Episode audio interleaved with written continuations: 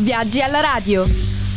Bentrovati da Giusy Di Giorgio ad una nuova stagione di Viaggi alla radio che vi porta alla scoperta dei luoghi più suggestivi da visitare nel mondo. Proseguiamo il nostro tour radiofonico nella parte nord-occidentale del continente americano e più in particolare ci occupiamo dell'Ohio. Situato nella parte nord-orientale degli Stati Uniti, appartiene al Midwest e con una popolazione di quasi 12 milioni di abitanti è il settimo stato più popoloso del paese. Geograficamente confina con la Pennsylvania a est, il West Virginia a sud-est, il Kentucky a sud, l'Indiana a ovest, il Michigan e il Canada, precisamente l'Ontario a nord. L'economia dell'Ohio poggia essenzialmente sulla produzione industriale, particolarmente all'avanguardia per quel che riguarda la realizzazione di manufatti in gomma, pneumatici su tutti, acciaio e prodotti alimentari lavorati.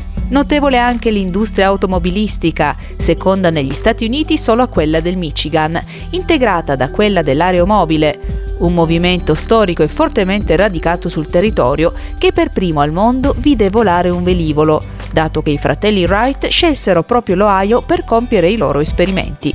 Con tutti gli stati inseriti nella Cotton Belt, anche qui l'agricoltura non è solo fonte di sostentamento, viste le ingenti esportazioni di cereali in tutto il mondo. Il nome Ohio deriva da un termine irochese traducibile con bel fiume, bella terra, Complimenti da mettere in relazione con la considerazione che gli indiani avevano per il fiume Ohio, che attraversa tutto lo stato e lungo il quale si svilupparono i primi insediamenti in età precolombiana.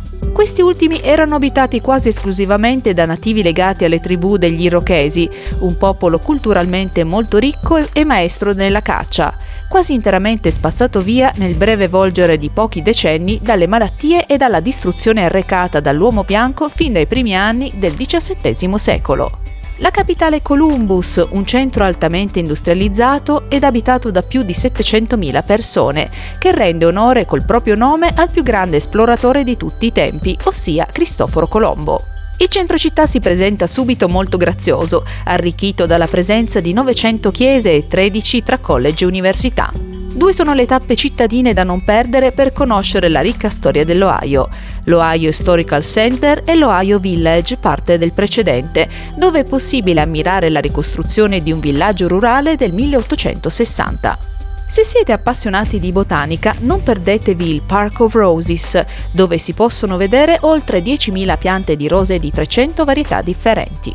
La seconda città più importante dell'Ohio è Cleveland, abitata da quasi mezzo milione di abitanti, che è un centro che ha legato indissolubilmente la propria storia alla rivoluzione industriale, che fin dall'inizio del XIX secolo vi apportò un deciso cambiamento sociale e urbanistico. La città ha comunque mantenuto intatta la propria anima, non lasciandosi andare all'industrializzazione sfrenata e indiscriminata, ma conservando sul territorio cittadino la bellezza di 39 parchi che le valgono il soprannome di Forest City. Tower City Center è il cuore di Cleveland, un complesso che accorpa negozi, ristoranti locali e il Terminal Tower, un grattacielo con terrazza panoramica posta al 42esimo dei suoi 52 piani. Altri centri di minore estensione, ma tuttavia per diverse ragioni significativi nello Stato, sono Cincinnati, con 330.000 abitanti, e un centro cittadino particolarmente bello e recentemente restaurato, dove alberghi, bar e locali sono collegati tra loro dalla Skywalk, passaggi pedonali sopraelevati che non servono invece a Montmartre di Cincinnati, presso Mont Adams, nel sud-ovest dell'Eden Park, un quartiere caratterizzato da strette stradine su cui si aprono bei negozi e ristoranti da cui godere di un panorama favoloso. Ed eccoci giunti al termine del nostro viaggio radiofonico di oggi.